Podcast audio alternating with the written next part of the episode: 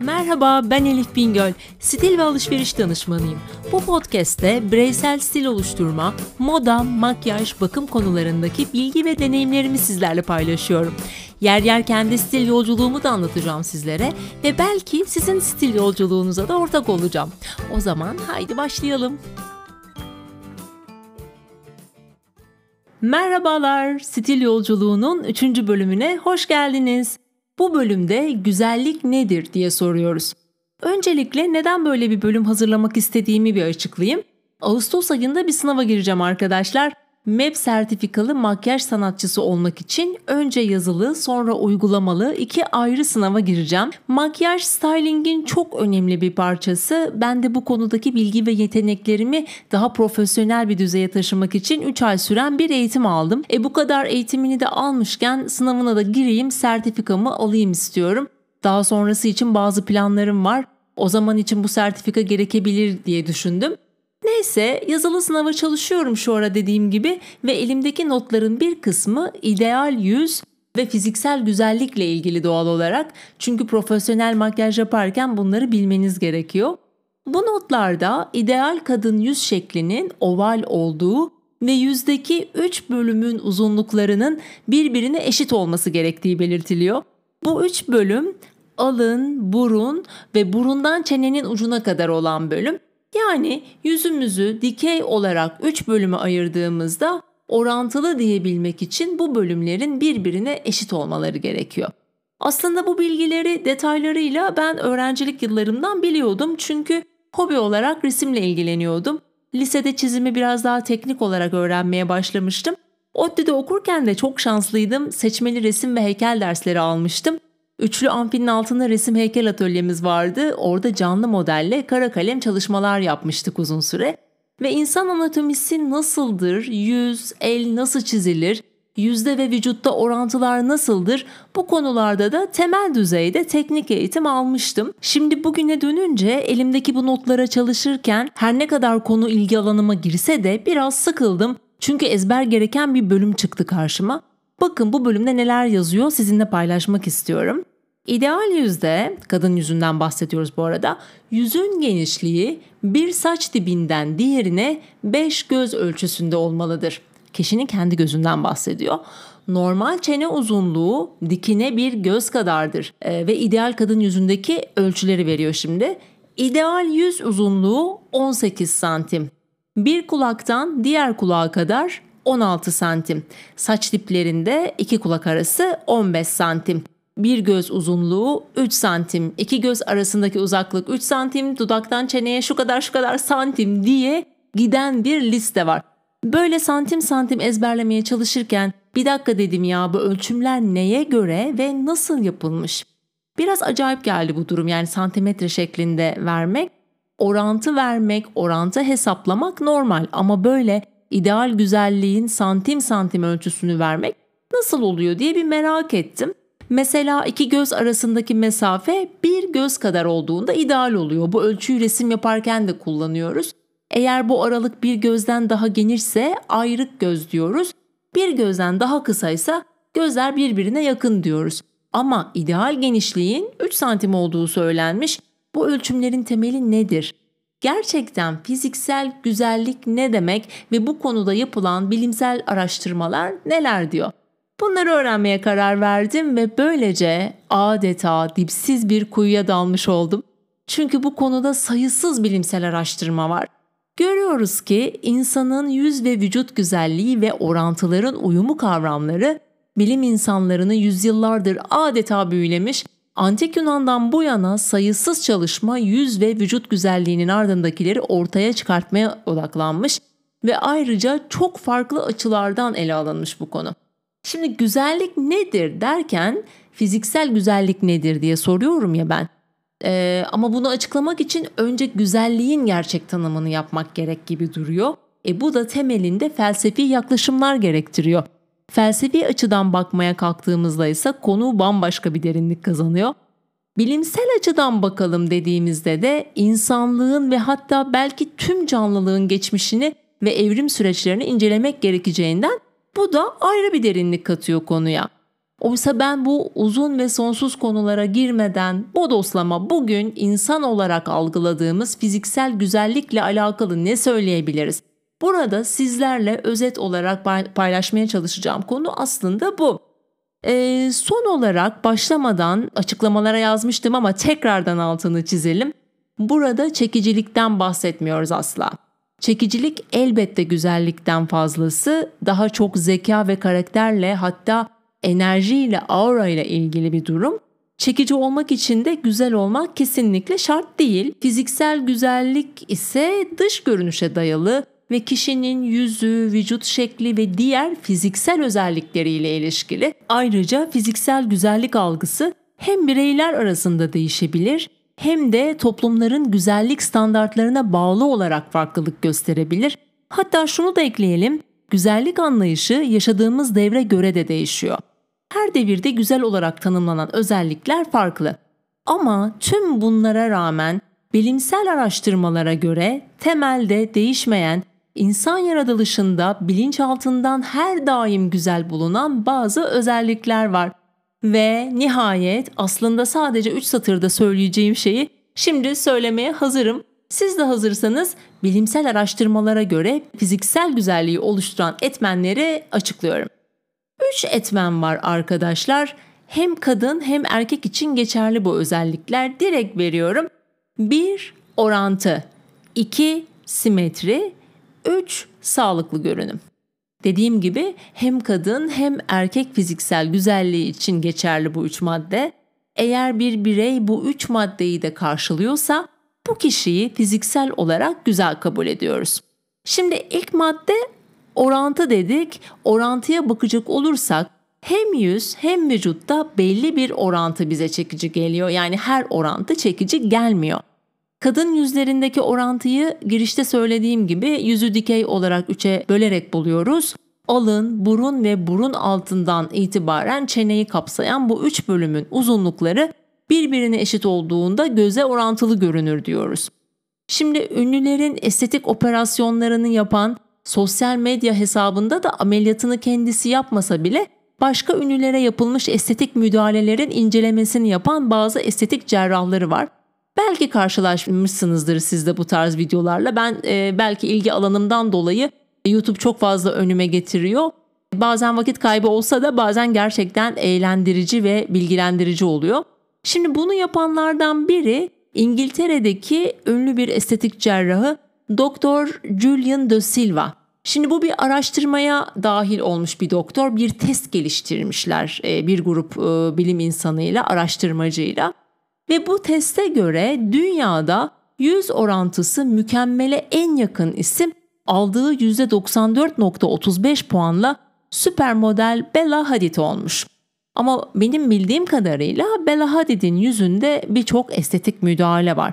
O yüzden de bu sonuç çok da şaşırtıcı değil. Bella Hadid'den sonra şarkıcı Beyoncé ve aktris Amber Heard en orantılı yüzler olarak listedeler. Bu ikisi bildiğim kadarıyla doğal güzellik. Ee, ben öyle biliyorum ya da mutlaka bir, bir şeyler vardır. Bu artık günümüzde bu ünlüler arasında özellikle herhalde estetik müdahale olmayan ya da dolgu bilmem ne vesaire yaptırmayan çok yok. Ama e, Bella'ya dönecek olursak Bella Hadid daha 14 yaşındayken burun ameliyatı oluyor. Sonra da kaş, göz, elmacık kemiği vesaire derken bayağı bir müdahale ediliyor yüzüne diye biliyorum. Ben de YouTube'da takip ettiğim o az önce söylediğim bazı estetik cerrahlarının analizleri sonucu bunu söylüyorum tabii işin gerçeği. Bununla bağlantılı olarak profiloplasti diye bir şey varmış arkadaşlar. Estetik operasyon yaptırmak isteyen birisinin mesela burnunu yaptırmak isteyen birisinin aslında tüm yüzü inceleniyor ve burun küçülünce mesela çene uzun kalacak bu sefer belki. Mükemmel oranlara nasıl yaklaştırabiliriz diye yüze bütünsel olarak bakılıyor ve burun ameliyatı, çene, dudak, alın, elmacık kemikleri gibi kısımları içeren müdahalelerin hangisi gerekiyorsa hepsini içeren bütüncül bir yaklaşımla yapılıyor estetik müdahaleler ve Bella Hadid de sanki bu yaklaşımla kendi yüzünü baştan inşa ettirmiş gibi duruyor. Ama Bella Hadid çok revaçta olmakla beraber uzak doğulu kadınlar ve erkekler de çok güzel bulunuyor son yıllarda. Özellikle Güney Koreli grup Blackpink var biliyorsunuz her yerde karşıma çıkıyor bu grup. Şimdi de e, bu grubun dört elemanından biri Lisa yine estetik cerrahları tarafından en güzel yüzlerden biri olarak gösteriliyor. Ben bunu araştırırken estetikle alakalı bir çalışmaya denk geldim. Lisa'nın yüzü ve bir de uzak doğulu bir erkek modelin yüzü. Peng Takon adlı bir model bu. E, bu iki kişinin e, yüzleri bölüm bölüm ölçülerek orantı açısından incelenmiş. Lisa'nın yüzü daha çok simetri ve o üç ayrı bölümün birbirine uygun yani aynı orantıda olduğu e, incelenmiş ama erkek modelin e, yüzü daha detaylı böyle sayılarla incelenmiş ve şöyle bir not var orada. Diyor ki çeneden ağıza, ağızdan gözlere olan mesafenin oranı 1 bölü 1.618 diyor. Ve çeneden buruna, burundan alın tepesine olan uzaklığın oranı da yine 1 bölü 1.618 diyor. Yani 1.618 sayısına dikkat çekiliyor arkadaşlar. Peki nedir bu sayı? Meşhur altın oran. Şimdi altın oranı çok kısa tanımlayalım. E, gerçi altın oranı çok kısa tanımlayabilir miyiz ondan emin değilim ama altın oran 1.618 olarak ifade edilen matematiksel bir oran ve Yunan matematikçiler tarafından keşfedilmiş. Bu sayı nasıl elde edilmiş? Hesaplaması da o kadar zor değil. Merak ederseniz internette mevcut. İnsan vücudu ve doğada bulunan pek çok yapıda gözlemlenen estetik olarak hoş ve dengeli bir oran olarak kabul ediliyor ve adına fi sayısı deniliyor. Bir de geometride kullandığımız pi sayısı var 3.14. Bu o değil arkadaşlar. Pi değil yani fi sayısı. Bu kötü espriden sonra e, aklıma Fi diye bir dizi olduğu geldi. Siz de hatırlar mısınız bilmiyorum ama Azra Cohen'in kitabından uyarlanmıştı. Serenay Sarıkaya e, balerin rolündeydi. Bayağı etkileyici bir ilk bölümü vardı dizinin. Benim hala aklımda kalmış.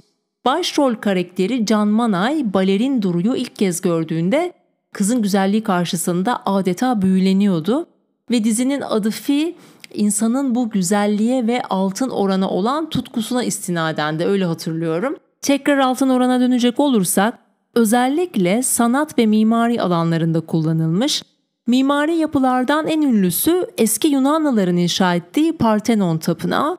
Tablolardan da mesela Leonardo da Vinci'nin veya Rembrandt'ın bazı tablolarının bütünüyle altın orana uygun olduğu yönünde görüşler var. Birçok mimari yapı ve meşhur tabloya altın oranın nasıl uygulandığını görsellerle destekli bir şekilde internette bulabiliyoruz. Ayrıca altın oranın matematiksel ve geometrik özellikleri bilim ve doğal dünya için de ilgi çekici olmuş arkadaşlar. Pek çok canlı organizmada ve bitki yapısında gözlemlendiği belirtiliyor. Yine internette deniz kabuklarının, çiçeklerin falan nasıl altın orana uygun olduğunu resmeden birçok görsel var, araştırma var. Bununla birlikte altın oranın doğada ve yüz hatlarında veya diğer güzellik ölçütlerinde geçerli olduğu iddiaları bazı bilim insanları tarafından sorgulanıyor ve aslında tartışmalı bir konu bu. Yani kesin bir e, durum yok, mutlak bir geçerliliği yok.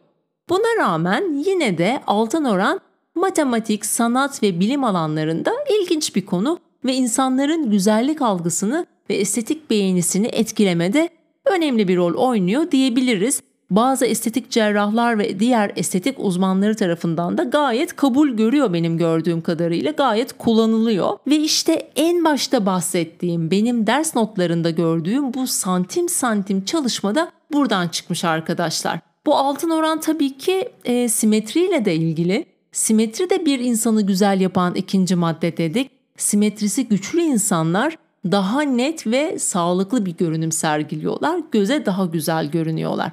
Şimdi altın oran kavramından ve fil sayısından hiç bahsetmeden bu ölçümleri tek tek yapan ve orantı simetri açısından da yine gayet benzer sonuçlar veren e, birçok bilimsel araştırma da var. Bunların birine örnek vereyim. Bu araştırmalara ulaşmak eğer akademisyen ya da öğrenci değilseniz oldukça zor. Yayınlara abonelik gerekiyor, bir sürü de para istiyorlar. ulaşılabilir olanlarından kapsamlı bir tanesine örnek vermek istedim merak eden olursa diye. Nature.com sitesinde buna örnek verebileceğim kapsamlı bir araştırma var arkadaşlar. 10 Haziran 2019 tarihli bir araştırma. Başlığı Subjectivity and Complexity of Facial Attractiveness. Yani ararsınız orada diye bu başlığı verdim. Yüz çekiciliğinin öznelliği ve karmaşıklığı olarak Türkçeleştirebiliriz. İşte bu makalede hem yüzdeki ideal mesafelerin nasıl hesaplandığı tek tek formülleriyle verilmiş, görseller ve grafiklerle bu hesaplar desteklenmiş. Bu bilginin yanında aslında bu konunun öznelliğiyle ilgili de bayağı bir bilgi var. Ayrıca makalenin referanslar bölümünde de konuyla ilgili 50 ayrı bilimsel araştırma da yer alıyor. Bazılarını okudum. Elimden geldiğince ara ara bu araştırmaları da okumaya devam edeceğim. İnşallah ilginç bir şey çıkarsa paylaşırım. Bu makalede diyor ki insan vücudunda yüz bir kişi için hakkında en fazla bilgiyi çıkardığımız kısımdır. Cinsiyet, kimlik, duygu, çekicilik, yaş, etnik köken, birçok bilgiyi yüze bakarak tespit edebiliriz ve özellikle de bir yüze baktığımızda o kişinin çekiciliği hakkında hemen tutarlı bir izlenim elde edebiliriz diyor. Bu şekilde başlıyor makale ve karmaşık hesaplamalar sonunda yine bahsettiğimiz benzer orantılara ulaşıyor. Ama bu sefer burun kanadı gözün başladığı yere denk gelecek, dudakların bittiği nokta tam göz bebeği hizasında olacak gibi ek bilgiler getiriyor bize.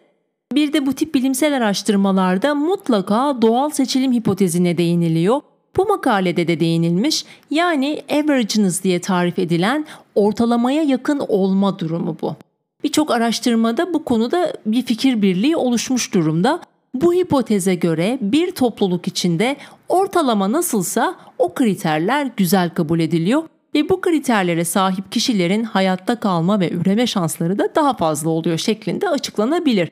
Bunun sebebi o yüz özelliklerine aşina olmamız aslında.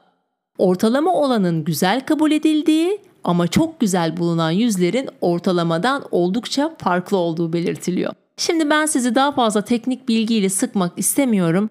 Bilimsel bilgi almak isteyenlere de bu araştırmaları okumalarını tavsiye ediyorum. Vücuttaki orantıya bakacak olursak durum daha da karmaşıklaşıyor. Gövde, kollar, bacaklar işin içine giriyor. Detaya girmeden genel olarak bakacak olursak formül olarak ideal vücudun kafa dahil 8 kafa uzunluğunda olması gerekiyor diyebiliyoruz. Yine çizim yapanların vücutta 8 kafa orantısı kuralı diye bildiği bir konu bu. Bu kural insan figürünün doğru oranlarını oluşturmak için kullanılan bir tasarım rehberi aslında. İnsan figürünü çizerken başın boyutunu temel bir ölçüm birimi olarak alıyoruz. Diğer vücut bölümlerinin boyutlarını belirlemek için kullanıyoruz. Fakat bu formülü e, normal insanlara uyarladığımızda genel olarak çok gerçekçi olmadığını görüyoruz. Yani bu orantıyı insanlarda bulmak oldukça zor ama imkansız değil. Bu orantıya sahip insanlar yok mu? Maalesef var. Defilelerde podyuma çıkacak kıyafetleri tanıtsın diye seçilen, tercih edilen modeller aşırı ince ve uzun oluyor biliyorsunuz. Bir de dikkat edin bu modellerin yüzleri, kafaları biz normal insanlara göre biraz daha küçük oluyor. Gerçi şöyle de bir durum var yani son yıllarda işte bunların hep böyle tek tip olması aşırı farklı tiplerde olmasına çok tepki gelmişti biliyorsunuz. Ee, daha böyle kilolu, daha işte boyu daha normale yakın mankenler de kullanılıyor artık. Ama yine de e, mutlaka o defilelerde çoğunluk bu tarz ince, uzun ve küçük yüzlü mankenler tercih ediliyor. Bu mankenlerde 8 e, kafa orantısına anca yaklaşabiliyoruz. Yani orantısıyla dikkat çeken ve çok büyük beğeni uyandıran insanlar genelde bu 8 kafa formülüne de yakın insanlar oluyor. Şimdi biz Türkler genel olarak bu formüle uzağız biraz. Irk olarak çok uzun değiliz bir kere. Kafalarımız da çok küçük değil. Ama Avrupa'da, Kuzey Avrupa'da ve Slav ırklarında bu orantıya yakın olma oranı daha yüksek. Bunu nereden biliyorum bir de dünya çapında modellik yapan kadınlar artık her ırktan ve her ülkeden oluyor belki ama en çok Estonya, Litvanya, Letonya, Slovakya ve Çekya ve Polonya'dan çıkıyor top modeller arkadaşlar. Bunun sebebi de bu. Bu 8 kafa oranı e, bu ırklarda daha yaygın. Rus kadınlarının güzelliği de dillere destan hem yüz hem vücut orantıları ya ırk olarak bu şekildeler sonuçta. Orantıdan ve simetriden bahsettik. Bir insanı güzel gösteren üçüncü maddeye geldik. Bu da sağlıklı görünüm demiştik. Hemen sağlıklı görünümü de inceleyelim. Sağlıklı görünmenin birkaç şartı var. İlk şartı arkadaşlar temiz, pürüzsüz ve rengi eşit olan, renk eşitsizliği olmayan bir cilt. Bu her şeyin temeli. Şimdi son yıllarda özellikle Koreli kadınların ciltlerinin güzelliği ve onların cilt bakımları mercek altında. Çünkü onlarda bir e, güneş kremi kullanma tutkusu da var ve e, onlarda bir renk eşitliliği oldukça yüksek. Doğal olarak da Koreli kozmetik markaları da çok revaçta. Şimdi yine ünlü bir estetik doktoru var uzak doğuda. Doktor Chao Junjin. Kesin yanlış telaffuz ediyorum adını kusura bakmayın ama demiş ki bu ünlü doktor cilt bir elbisenin kumaşı gibidir. Pürüzsüz, lekesiz ve kırışıksız güzel bir cilt kişinin görünümüne katkıda bulunur. Görünüm makyajla da güzelleştirilebilir demiş. Şimdi cildin rengini yüksek oranda eşitleyen fondöten ve pudralar ya da biraz dengeleyen BB kremler bu şekilde bizi daha sağlıklı, daha genç göstererek çekiciliğimizi artırıyorlar aslında. Bundan bahsetmiş. Bunun dışında Doktor Çağ eklemiş sağlıklı saçlar ve mükemmel bir dizi beyaz diş, çekici bir gülümseme de önemlidir demiş sağlıklı görünmek için. Ama ben buna makyaj dersi notlarımdan bir iki ekleme daha yapacağım. Berrak ve net gözler ve göz aklarının beyazlığı da sağlık ve güzellik göstergesi olarak algılanıyor arkadaşlar. O yüzden e, gözleri böyle netleştirmek ve göz akını daha da beyaz göstermek e, makyajla çok daha böyle insanı çekici ve e, sağlıklı gösteriyor.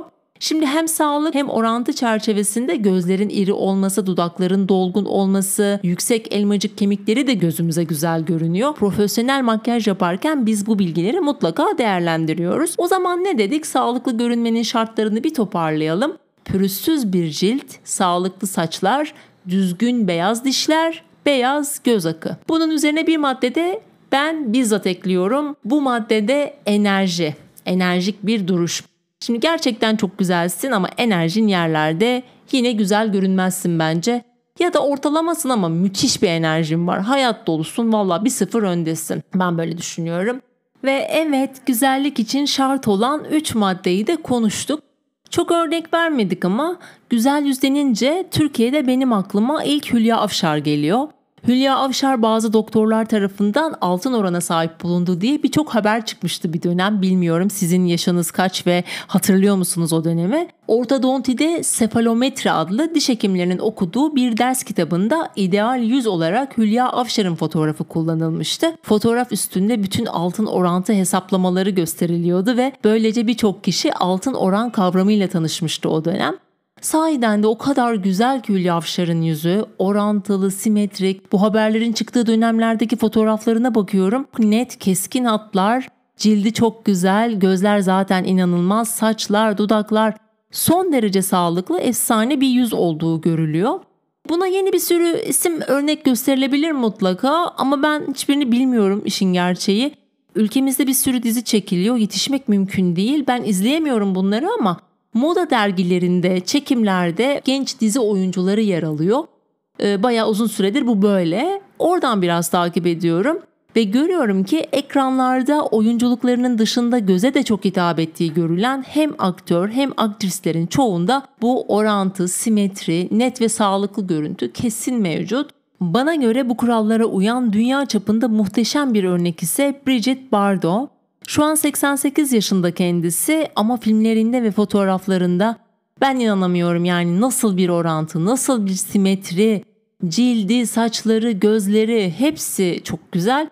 1956 yılında çekilmiş ve Tanrı Kadını Yarattı adında bir film vardı.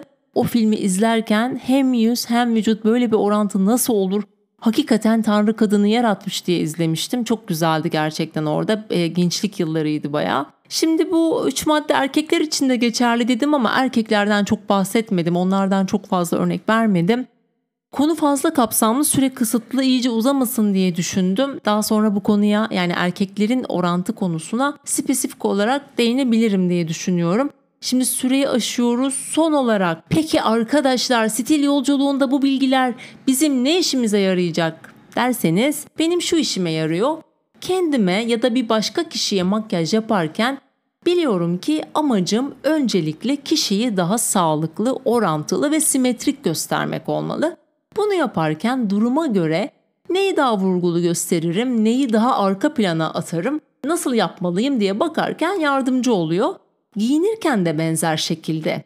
Kendim giyinirken ya da başkalarını giydirirken vücudu nasıl daha orantılı gösteririm ya da daha basit haliyle orantıyı nasıl bozmam diye e, bakıyorum. Bu açılardan elbette çok işime yarıyor. Zaten vücut tipine göre giyinme konusu vücut tiplerini tanıyarak nasıl daha orantılı gösteririz diye baktığımız bir şey. Ya da kişiye yakışan renkleri seçmek önemlidir ya mesela. Bir rengin bir kişiye yakışması ne demektir? Bazı renkler kişiyi canlı yani sağlıklı gösterirken bazı renklerde soldurur, iyi hissettirmez yani sağlıksız gösterir. İşin özü bu. Şimdi baktığınızda hiçbir insan evladı mükemmel doğmuyor. Araştırmalardan da görüyoruz ki mükemmel simetri diye bir şey insanlarda yok mesela. Ama yine de bazı insanlar doğuştan biraz daha şanslı oluyorlar. Konuştuğumuz gibi bazı insanlar yüzlerinde ideal orantıyla doğuyorlar mesela. Pürüzsüz ciltleri, orantılı vücutları, yüksek enerjileri olan insanlar da şanslı doğanlardan. Peki şanslı doğmayan çoğunluk ne yapacak? Öncelikle en başta belirttiğim gibi çekici olmak güzel olmaktan başka bir şey. Kendini her koşulda seven, kendine güvenen, zeki ve bakımlı bir insan birçok fiziksel güzelliğe sahip insandan daha yüksek çekiciliğe sahip oluyor. Bu bir gerçek. Ama bunun sebeplerinden belki bir tanesi de zeki ve bakımlı olan kişilerin kendilerini iyi tanıyıp vücut ve yüz orantılarını doğru saç, makyaj ve giyim stilleriyle daha iyi gösterebilmeleri ve görüntü açısından kendi en iyi versiyonlarını yaratmaları. İşte bu temel bilgileri bilmek bu şekilde işimize yarayabilir. Sonuçta biliyoruz ki araştırmalar da destekliyor ki güzel ve çekici gözüken insanlara karşı daha olumlu davranmaya evrimleşmişiz. Bu nedenle stil yolculuğunda orantı, simetri ve sağlıklı görünüm kurallarını bilmek ve kendimize uygulamaya çalışmak mantıklı görünüyor. Ve bu da bu bölümün sonu olsun. Her zamanki gibi çok güzel, stil dolu bir hafta diliyorum. Tekrar görüşmek üzere. Sevgiler.